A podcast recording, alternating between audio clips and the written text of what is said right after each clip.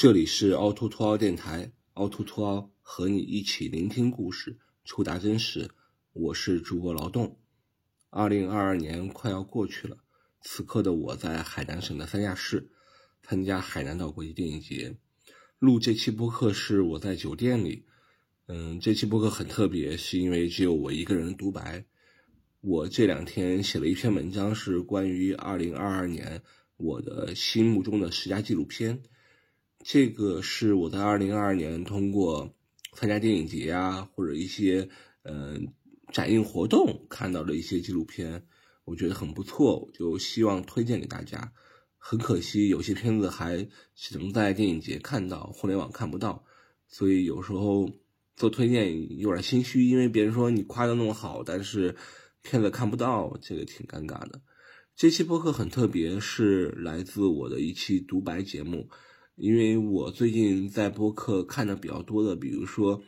摄影师李亚男在中东写的一些关于他的呃游历的故事，完全是口述。还有一个人类学家，我是最早在豆瓣上关注他，后来他在小宇宙也开了个播客，讲自己在武当山修行的故事。我觉得这种自白也是一种播客的形式吧，而且其实挺过瘾的，喃喃自语，但是呢，也不受很多限制。比如说你采访一个嘉宾，他可能说：“哎，那个播客剪之前能不能让我听一下？”他提意见，那我自己说那无所谓了嘛，我自己说自己听，嗯，也不会影响到谁，然后尽量。我也做到一刀不剪吧，直接剪掉打磕巴啊，或者是说的不清楚的，我就再重复说一遍。因为剪辑播客也是一个挺长的过程，但有时候会剪掉一些呼吸声啊，剪掉一些杂音，嗯，这也是一种风格吧。但是还是希望能够，嗯，最原生态的，可能最做做最原生态的，反而能够引起大家一些共鸣吧。因为其实播客做了一年半多了。也做了将近六十期，从之前的周更，然后变成了两周一更。今年的十二月份最惨，嗯，这如果算上这期，才一个月做了两期。其实很大原因就是觉得刚开始信心满满，后面做的有点做不动了，因为因为怎么说，小宇宙上粉丝就不涨，然后收听率也。不是那么高，就有点心灰意冷。但是希望二零二三年播客继续做吧，希望二零二三年能做得更好。二零二二年真的是调整一年，因为这一年也是我觉得叫黎明前的黑暗吧。因为疫情也接近尾声了，我们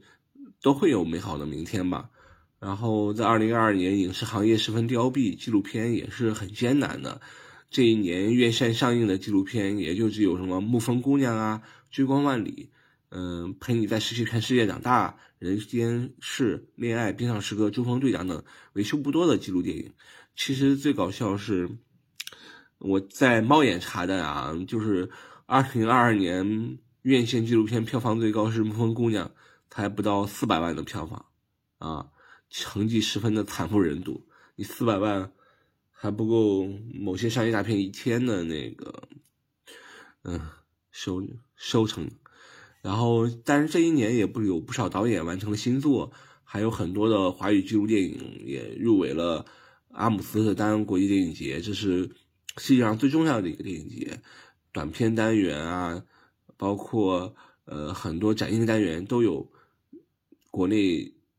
纪录片的身影，然后这些都大部分聚焦在自己生活，聚焦在自己家庭的东西。比如说，呃，父子之间，听名字就是感觉是讲父，就是家庭的嘛，父权、父子隔阂的。我们在黑夜的海上也都是这样子，他们延续了私人影像作为年轻创作者的起点这一现象。今年其实最惊喜是来自于青年导演黄树立的纪录短片，叫《当我望向你的时候》。这部片子也获得了戛纳酷儿金棕榈最佳短片、莱比锡国际纪录和动画电影节金鸽奖最佳纪录短片等。然后真是收获满满，我看了以后也挺感动的。嗯，虽然我跟黄导有不一样的地方，但是我觉得面对那个家庭，面对父权，还是都是相似之处。这个是很值得推荐的一部片子。然后二零二二年凹凸镜做了啥呢？我们就延续了影评大赛，做了第二届影评大赛，总体的收集的影片数量是超过第一届，但是还是很多一看就是比如说上学交的那种，呃，学期论文。然后学期作业很多都不是冲着自己内心真实想法写的，而且很多感觉就是一个作业，然后哎这里有影评大赛就扔过来了，然后格式都很论文的格式，还有引用什么的，其实挺遗憾的。但是好作品也有啊，好作品也有。然后经过我们三位初审再加三位终审的老师的辛苦评选，最后也出了一个结果，然后双方大家都很满意。然后，这个也是一个很好玩的，因为我觉得我们写影评推荐啊，写各种方面也是希望大家能够多去看片儿。嗯，有些人可能我说我现在知识程度特别，就是我的生活很丰富了，但是不知道我到底看啥啊，还是希望有些人推荐的。我觉得这个推荐啊，这些影评都挺重要的。二零二二年也有很多的人离开了我们，包括。美国工厂奥斯卡最佳纪录片《美国工厂》的导演之一茱莉亚·莱克特，莱克特也是因病在家中去世。还有就是纪录片大师雅克·贝汉、电影巨匠戈达尔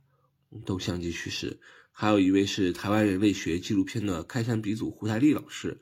也离开了我们。哎，这一年，特别到年底，有很多的大师巨星陨落，这也是让人感到很惋惜的。然后套用何伟的一句话说：“总有一天，你们的孩子会问你当时研究发生了什么，不记录下来，你可能就忘了。”所以我觉得做推荐或者是做播客，其实就是一种对抗遗忘的形式吧。近期呢，凹凸镜除了我还有其他人以外，要会出很多期的我的纪录片时下推荐，也希望大家关注。二零二二年，我最喜欢的纪录片是一部来自越南的纪录片，叫《云雾中的孩子》。它是在讲的一个越南山区的一个小女孩的故事。她是呃苗族啊苗族，然后苗族有一个在越南有一个呃苗族在越南有一个风俗吧，叫抢亲，啊就是。就是到了一定年龄，可能就会被同族的小男孩抢走，然后导演就拍了这一个小女孩以及她的家庭，然后讲的就是和导演，因为导演也是女性嘛，然后导演是个女性，然后这个女性导演其实也在从自身出发，然后一起见证和陪伴着女孩成长和自觉的过程，然后。本片也是最近会在，本片也会最近在西安的丝绸之路国际电影节进行展映，也希望大家可以关注。呃，我的推荐语是：生活比剧情片精彩的多，因为人的情感是无法扮演的。女主角才十四岁半就要被抢婚，面对这样的事情，父母反应，父母的反应却是默许的。毕竟大女儿当初也是十四岁被抢的。老师上门告诉他们这是违法的，但是却并不能改变到什么。这是越南导演，呃何黎燕的第一部作品。片中拍摄对象有意无意的对导演说：“如果你是我们族的，可能也会被抢。”相信这句话说出来以后，镜头外的我们也是不寒而栗的。然后。这是第一部嘛？第二部的话叫《火山之恋》，这两部片子其实都是在澳门国际纪录片电影节上看到的。这部片子也非常棒啊！它是讲的是一对因为火山而相恋的夫妻，他们二十多年来纵情于自然与惊险的刺激的三角恋中，然后在追随全球的火山喷发和余波。但是他们最后是在一九一一九九一年的一次火日本的火山爆发中丧命了。这部片子很有意思，就是因为两位科学家，他们除了去观察火山以外，他们拍了大量关于火山的影像。这些影像最后被剪辑出来，然后形成了这部片子，叫《火山之恋》。它也是拿到了圣丹斯电影节美国纪录片竞赛单元最佳剪辑奖，同时也是2022年瑞士真实影展的开幕片，非常好看，对观众特别友好。而且这部片子在2022年的北京国际电影节上也是入选。然后一票难求啊，特别好的片子，也是被高价被探索频道买了吧。我的推荐语是：一对有着共同爱好的情侣，一生以追求和研究火山为事业，从他们相识相恋，再到他们陨落于一场火山爆发事件之中，他们试图通过火山的研究，从而防灾以及思考如何让火山造福人类。从他们拍摄的影像之中，你能感受到火山之美、自然之美。然后很幸运，本片的剪辑是成功的。但同题材、同人物，还有一部赫尔佐格剪辑的片子叫《星火》，写给火山夫妇的安魂曲，也可以对照着看。我的第三部推荐名字叫《逃亡》，然后另外一个片子叫呃，另外一个名字叫《无处心安》，它是讲的一个阿富汗难民，然后逃亡到了丹麦，然后利用一种动画的形式，呃，把这个逃亡的故事讲出来，然后。他们在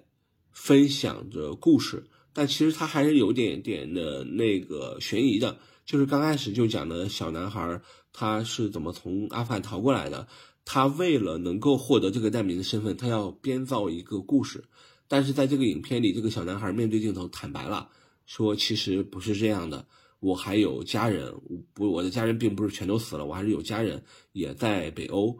呃，这个很有意思，而且它这个片子最大特点是用动画的形式把这个故事讲出来。动画纪录片其实这些年也是大家一个讨论的非常多的一个点嘛，因为动画纪录片它有很多呃好的地方，比如说它可以通过动画的形式把这个历史进行一个还原，而不是简单的通过一个口述，而且动画的形式也是比较生动活泼，很容易引起大家的关注，包括在那个。呃，奥斯卡最佳纪录片《寻找小糖人》里面也是用了动画的元素，但是，呃，真正的完全用动画讲出来的故事呢，呃，《逃亡》这部是一个非常好的例子。我的推荐语是：骗子抽丝剥茧的把一个难民的故事讲述出来，冷峻纪实的动画风格将难民之路形象的描述出来，观众随着跌宕起伏的主人公的命运而感慨。主人公一直在想找一个家。有家人有爱人的陪伴才能安心。哥哥领他到酒吧那场真的泪奔。我可以剧透一下，就是那个小男孩最后是出柜了，然后哥哥并没有就是责备他，而是领他到了一个呃同志的酒吧。然后其实哥哥是懂他的，也是理解他的。第四部片子来自于呃华语的一部片子，叫《史史诗》。这部片子也是在二零二一年入围了阿姆斯特丹国际电影呃纪录片电影节，然后我是在二零二二年导演组织一次内部放映上看到的。它是追随了一块视为西方文化的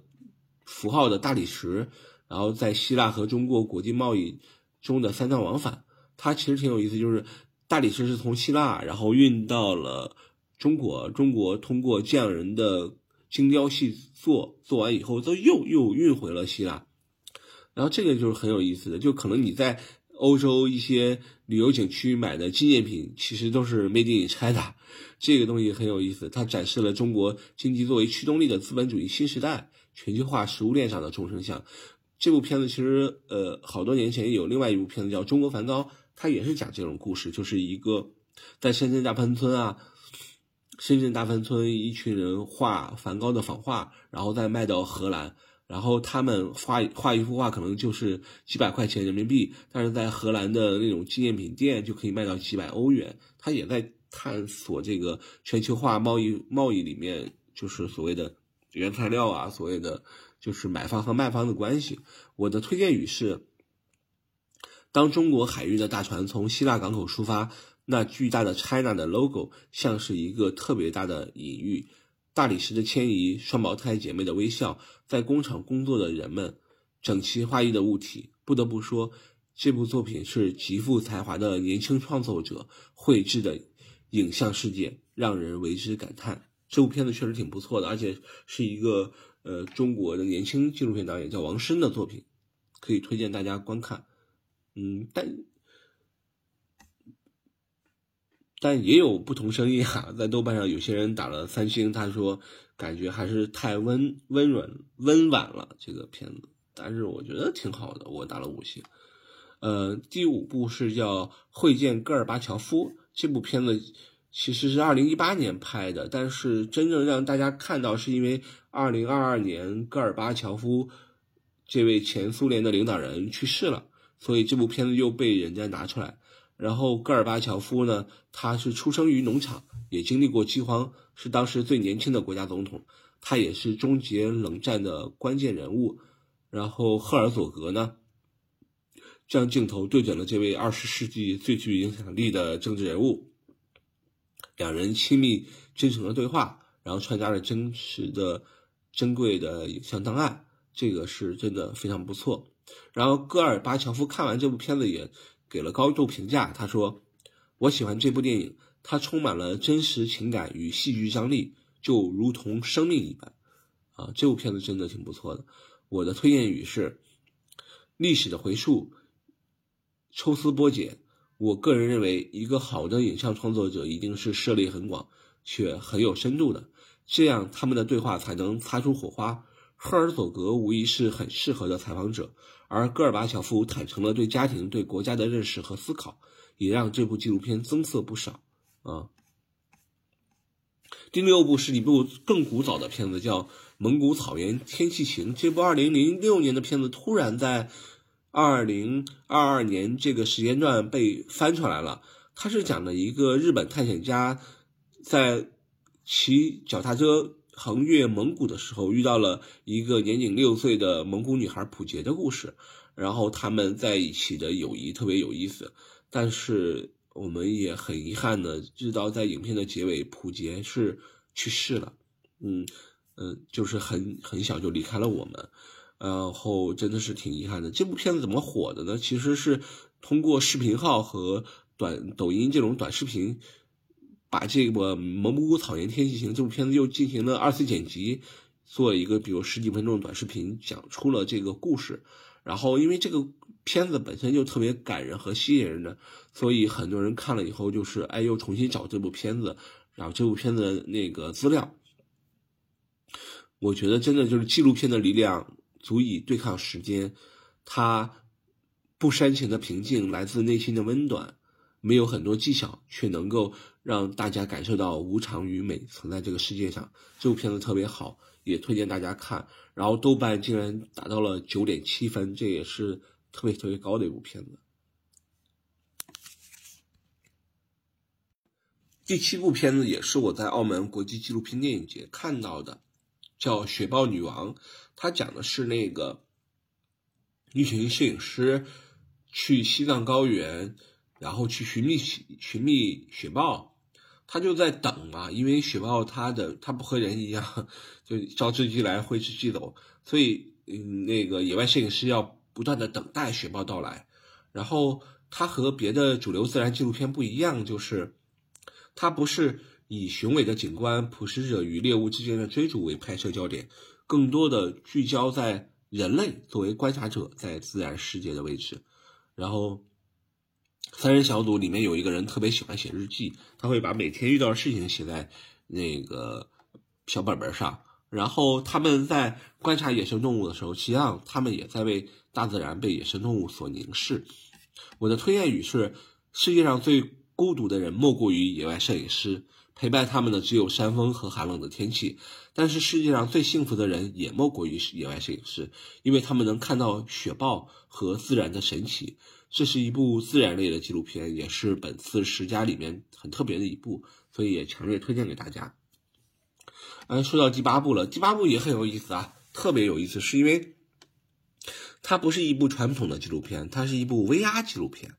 然后是奥斯卡最佳纪录片徒手攀岩的。呃，团队原班人马又去拍了徒手攀岩的主人公，呃，亚克亚历克斯霍诺德的一个攀登的故事啊，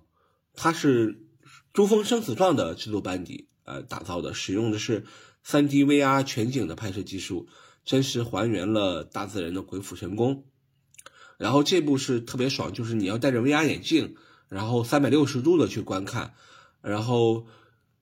特别的狠，就是你的观影环境首先变了，因为之前观影都在影院嘛，但是呃大家一起看同一时间，但是 VR 是你随时来随时看，你可以不用有同伴一起看这个片子，然后然后你可以一个人，然后三百六十度，然后。关注的时候特别有意思，就是我一般都不关注这个主人公，我是关注这个环境。我在想说，哇，我好像跟主人公同呼吸共命运，一起在徒手攀岩一样。我的推荐推荐语是：这是一部很特别的 VR 实景纪录片，让你沉浸式的体验高空攀岩的紧张刺激。它是一种全新的观影体验，也为纪录片拍摄创造了另外一种可能。看的时候，我没有故意。我故意没有在关注拍摄人物，而是寻找其他的关注点。观众的身体和眼睛得到了解放，激发了去探索观影的乐趣。在虚与实之间，这样的纪录片值得推荐。然后这部也是在那个，嗯，戛纳的 VR 影展在北京的那个放映，我们也做了一个推广。然后有好几十位小伙伴也是慕名前来观看，啊，相信看过人真的都是很爽很爽。嗯，第九部呢叫《媒婆》啊，这是一部动画纪录片，其实就讲了自己和自己的外婆的故事。嗯，然后他们进行了一趟巴士旅程，在呢喃与絮细语中，啊，媒婆的家庭的童年回忆和那个主人公阿俊的一些回忆交织在一起，填满了空间的婆孙之情吧。然后我的推荐语是，呃，其实和刚才那个难民的那部纪录片，我都是一起一起推荐的嘛。因为近十年来，动画纪录片的概念被提到的很多，如我在伊朗长大，讲述逃离与乡愁。而在这次中，我欣赏的看到了一部关于澳门祖孙的一次旅行的动画纪录片，它的表达形式特别独特，风格些许粗犷。但是足够新鲜和有趣味，动画是非常自由的媒介，多元又耐人寻味，让这部纪录片深沉而温暖，引起观众的共鸣。在声音方面，从佛教谈到当下女孩穿着打扮、日常和外婆的语音对话十分有趣。难忘的一幕是在行驶的大巴车上，这辆车像是承载了记忆，在时间的公路上行进。外婆老了，我们长大了。多想追赶上去，不想让他走得太远。其实我这个十佳片单里有好多都是关于家庭的片子，这个家庭真的是很值得去思考的，因为很多年轻创作者的第一部作品就是关于自己周围的故事，关于自己的家庭嘛，所以它其实也是一种风潮。同时呢，因为你对这个环境、对于这个故事很熟悉，所以你的片子拍的就特别扎实。这个想到我的第一部纪录片也是拍的我爸，其实也是一个家庭题材了。啊，就是但也是十三四年前的作品了，想想真的是，呃，有点害羞。那第十部其实也是一个特别推荐的，就是刚才提到的，就是在戛纳，还有就是德国莱比锡大放异彩的纪录短片，叫《当我望向你的时候》，导演叫黄舒丽，他是讲的是从纽约重返故乡温州，以摄影机的距离寻找那个似曾相识的自己。那个母亲眼中不正常的儿子，他在镜头捕捉之外与母亲来了一趟在内心已久的对话，在他回望之母亲回望之间，试图寻找接纳与爱的可能。我看的时候就特别有意思，是因为我觉得这种对话好像也出现在我跟我母亲之间，呃，特别有意思。然后有一次是，呃，疫情在家嘛，在家，然后。